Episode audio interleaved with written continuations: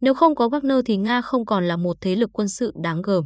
Nguồn Nguyễn Xuân Hoài biên dịch từ nguồn tiếng Đức đăng trên Nhật báo Thế giới ngày 5 tháng 7 năm 2022. Bản quyền thuộc về dự án nghiên cứu quốc tế. Marat Gabirlin đã chiến đấu 4 năm trong hàng ngũ nhóm Wagner khét tiếng của Nga ở Ukraine và Syria. Vị cựu chỉ huy này đã rời nước Nga. Là cựu lính đánh thuê, ông là người đầu tiên tiết lộ chi tiết về nghề phục vụ Điện Kremlin của mình. Marat Gabizulin gia nhập nhóm Wagner khi đã 43 tuổi. Đây là một đội quân tư nhân, chiến đấu theo lệnh của Điện Kremlin ở Ukraine, Syria, Mali và nhiều nơi khác, nhưng chính thức thì tổ chức này không tồn tại. Gabizulin làm việc cho Wagner trong 4 năm, cuối cùng ông chỉ huy một đơn vị trinh sát 95 người. Ông thực hiện nhiệm vụ đầu tiên của mình tại Ukraine. Ông từng đóng quân ở Syria 4 đợt. Năm 2016, Gabizulin bị thương nặng trong trận chiến giành Pamira. Trong thời gian dưỡng bệnh ở Nga, ông đã viết lại những kỷ niệm về những chuyến công tác của mình. Năm 2019, Gabizulin rời nhóm Wagner. Hồi ký của ông được xuất bản ở Nga và Pháp trong năm nay và sẽ được xuất bản ở Đức trong tuần này. Sinh năm 1967, Gabizulin đã có 10 năm làm quân nhân chuyên nghiệp trong binh chủng lính dù của quân đội Nga. Sau khi Liên Xô sụp đổ, ông dính líu đến mafia Nga và bị tù 3 năm về tội giết người. Sau đó, Gabizulin từng làm vệ sĩ và phục vụ các cơ quan an ninh trước khi gia nhập nhóm Wagner. Nhật báo Thế giới đã có cuộc gặp vị cựu binh đánh thuê để thực hiện một cuộc phỏng vấn qua video. Hỏi, ông Gabizulin, ông từng là một người lính, từng làm công tác an ninh ở Nga. Ông đã chuyển sang nhóm Wagner năm 2015 như thế nào? Đáp, năm 2015 tôi đã trải qua một thời kỳ đầy khó khăn trong cuộc đời mình. Tôi rất chán nản, không thấy triển vọng và không biết phải làm gì với cuộc đời mình. Một người bạn kể với tôi về một tổ chức quân sự có tên là Wagner. Đây sẽ là cơ hội để tôi bắt đầu làm lại cuộc đời của mình. Tôi từng phục vụ trong quân đội Nga, tôi muốn tận dụng cơ hội này. Tôi đến trại ở Munkino, ghi danh và trở thành một phần của nhóm Wagner. Hỏi, quá trình tuyển dụng diễn ra như thế nào?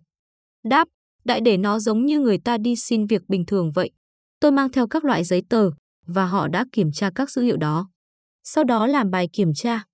Tôi đã thể hiện mình có kiến thức về quân sự. Sau đó là bài kiểm tra về năng khiếu, về thể chất và y tế. Nếu mọi thứ đều ổn, thì bạn sẽ trở thành thành viên của nhóm. Hỏi, Wagner tìm kiếm loại người như thế nào? Đáp, khi đến đó, người ta thông báo chúng tôi sẽ tham gia vào cuộc chiến. Chúng tôi có thể bị chết, bị sang chấn tâm lý hay bị thương. Họ yêu cầu chúng tôi suy nghĩ kỹ, nếu chấp nhận các điều trên thì có thể được tiếp nhận và làm việc trong nhóm Wagner. Hỏi, nó có thực sự chỉ là một loại công việc bình thường? Hay tại sao những người đàn ông lại nộp đơn vào nhóm Wagner? Đáp, cái này phụ thuộc vào động cơ sống của mỗi người. Mong muốn của tôi là thoát khỏi tình trạng trầm cảm và cuộc khủng hoảng của mình và có một mục tiêu mới trong cuộc sống. Tất nhiên ở đây còn có vấn đề tiền bạc. Hỏi, mỗi tháng người ta trả ông bao nhiêu? Đáp, năm 2015 là 80.000 rúp, hiện tương đương 1.400 euro mỗi tháng cho những người lính đánh thuê bình thường khi ở trong trại ở Nga. Nếu thực hiện một nhiệm vụ ở nước ngoài thì được nhận 180.000 rúp, khoảng 3.200 euro. Còn nếu trực tiếp tham gia chiến đấu thì 240.000 rúp, khoảng 4.200 euro mỗi tháng. Tôi nghĩ thang lương hiện nay vẫn như vậy. Hỏi, tại Wagner, tất cả binh lính đều có bí danh. Ông có tên là DED, tức ông nội. Đáp, trong đơn vị tôi là người lớn tuổi nhất. Đó là lý do tại sao tôi có tên là ông nội. Hỏi, ông kể nhiệm vụ đầu tiên của ông là ở Ukraine vào năm 2015 đã diễn ra không mấy tốt đẹp. Tại sao? Đáp, khi tôi ở cái gọi là Cộng hòa Nhân dân Luhan, tôi nhận ra rằng trên thực tế, những gì tôi nhìn thấy tại đây không tương xứng với những gì được tuyên truyền, như chúng tôi từng nghe. Quản lý các thực thể này là những người hoạt động như những chỉ huy Hồng quân đầu thế kỷ 20. Những kẻ thua cuộc nào cũng được trao cơ hội để thực hiện tham vọng của mình. Dân chúng bị bắt bớ và sau đó đã phát triển cái gọi là hội chứng Stockholm. Hỏi, Dmitry Utkin là người đứng đầu nhóm Wagner, bí danh của ông ta là Wagner. Y được coi là một tên tân quốc xã. Ông từng làm việc dưới quyền ông ta ở Syria. Ông ta là loại người như thế nào? Đáp, ông ta là một người rất kiên quyết, một nhà tổ chức tốt. Về hệ tư tưởng, tôi thấy ông ta có xăm những biểu tượng của Đức Quốc xã. Một số người trong nhóm Wagner, giống như ông ta, là những người theo thuyết Rhodism. Đây là một dòng ngoại giáo có yếu tố quốc xã. Điều này bao gồm niềm tin người Nga là dân tộc siêu đẳng và bài Do Thái. Tôi chưa bao giờ phục tùng ý thức hệ này. Tôi nghĩ đó là điều tào lao, vớ vẩn. Hỏi, trong nhóm Wagner có lính đánh thuê nước ngoài không? Người Đức chẳng hạn. Đáp, ở Ukraine có những người Serbia trong đơn vị của tôi. Ngoài ra tôi không gặp bất kỳ người nước ngoài nào khác.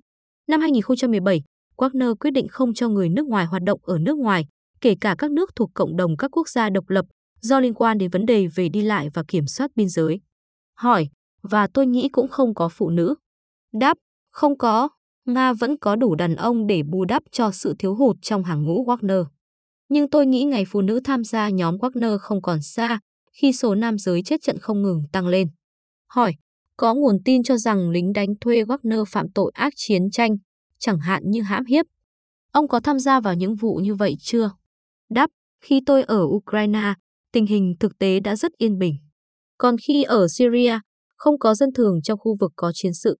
Bất kể chúng tôi đang ở đâu, trên núi cao hay trong sa mạc, đâu đâu cũng không có một bóng dân thường. Hỏi, nhưng đồng đội của ông chắc có tiếp xúc dân thường.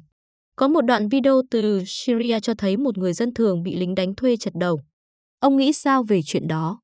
Đáp, tôi hiểu các vị đang đề cập đến cái gì. Đây là hai chiến binh đã rời bỏ hàng ngũ.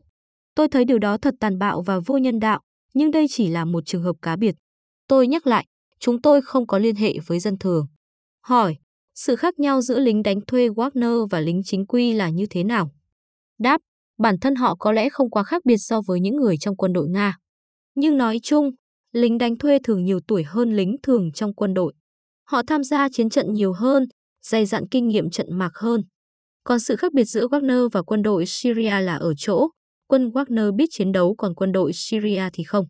Hỏi, tại sao ông lại quyết định bỏ tất cả để chuyển sang viết sách? Đáp, đó là một chuỗi sự kiện. Tôi càng ngày càng ít thông cảm hơn với ban chỉ huy. Giật nước tràn ly là những hoạt động an ninh của Wagner. Họ tìm số điện thoại của một đồng nghiệp và lục tung cả đồ đạc của tôi trong lúc tôi không có mặt ở đó. Họ coi đó là chuyện bình thường, nhưng tôi thì không. Hỏi, năm nay ông đã rời nước Nga và chuyển sang Pháp. Tại sao vậy? Đáp, tôi sợ rằng tôi sẽ không còn được rời nước Nga khi cuốn sách của tôi được phát hành và quảng bá ở Pháp. Do đó chúng tôi đã quyết định rời khỏi đất nước. Hỏi, bà nhà và cô con gái có đi cùng với ông không? Đáp, tôi không muốn đề cập tới gia đình mình, đến việc họ là ai và đang ở đâu. Hỏi, ông sợ bị bắt hay bị đánh thuốc độc như các ông Alexei Navalny hay Alexander Litvinenko? Đáp, tôi nghĩ điều đó là có thể. Tôi nên đề phòng và phải cẩn thận. Hỏi, vậy tại sao ông lại kể cho chúng tôi nghe câu chuyện của mình? Đáp, một người có điều gì đó muốn nói thì không được phép im lặng. Hỏi, có thể ông muốn đề cập đến cuộc chiến tranh ở Ukraine, trong đó có sự tham gia của lực lượng lính đánh thuê Wagner. Ông nghĩ sao về điều đó? Đáp, phải, ý tôi là cuộc chiến ở Ukraine, một sự kiện bi thảm trong lịch sử của đất nước tôi. Nga xâm lược Ukraine, đây là một cuộc can thiệp vũ trang. Thái độ của tôi đối với cuộc chiến tranh này tất nhiên là tiêu cực. Người ta bịa đặt ra các nguyên nhân khác nhau. Mục tiêu thực sự của cuộc chiến tranh này hoàn toàn khác. Nhưng người dân Nga bị tung hỏa mù và bị tác động mạnh mẽ bởi bộ máy tuyên truyền. Hỏi, tại sao người của Wagner và Tổng thống Chechnya, Ramzan Kadyrov, lại hoạt động ở Ukraine? Phải chăng vì quân đội Nga có quá yếu? Đáp, nếu không có Wagner và không có Kadyrov, thì quân đội Nga không phải là một thế lực quân sự đáng gờm. Quân đội Nga mà không có lực lượng Wagner thì khó có thể thu được thắng lợi ở Ukraine. Hỏi, trong giới quân sự Nga hoặc trong nhóm Wagner có một phong trào muốn chấm dứt cuộc chiến này hay đây chỉ là mong muốn của riêng ông? Đáp, 80 đến 85% dân chúng Nga tin tưởng vô điều kiện vào bộ máy tuyên truyền. Có lẽ chỉ có khoảng 15 đến 20% là có khả năng có chính kiến riêng và hiểu những gì đang diễn ra. Đối với Wagner tình hình cũng tương tự. Hỏi, theo ông liệu cuộc chiến ở Ukraine sẽ kết thúc như thế nào? Đáp, để có thể tiên lượng, người ta cần phải thấy trước các hành động của Tổng thống Nga. Nhưng ông ta đang ở trong thế giới của riêng mình. Ông ấy mơ về một sứ mệnh lịch sử. Rất khó đoán định ông này sẽ đưa đất nước đi tới đâu.